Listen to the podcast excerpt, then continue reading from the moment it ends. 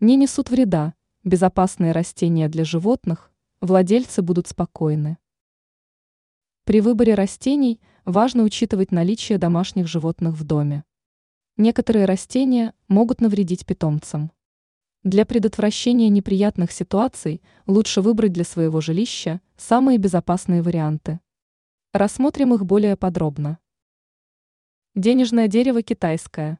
Данное растение можно смело ставить дома, поскольку оно не нанесет вреда собакам и кошкам. Кроме того, денежное дерево не будет требовать от человека особого ухода. Оно не нуждается в большом количестве света. Хавортия суккулент.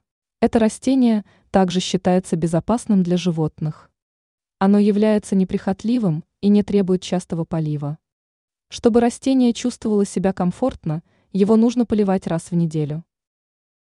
Фиалка африканская. Фиалка радует своими преимуществами.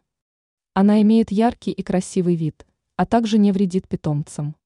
Кроме того, она не требует особого ухода и чувствует себя хорошо в помещении с недостаточным светом. Выбрав данные растения для своего дома, вы останетесь спокойны за здоровье своих животных. Ранее сообщалось о возможных опасностях снега для собак.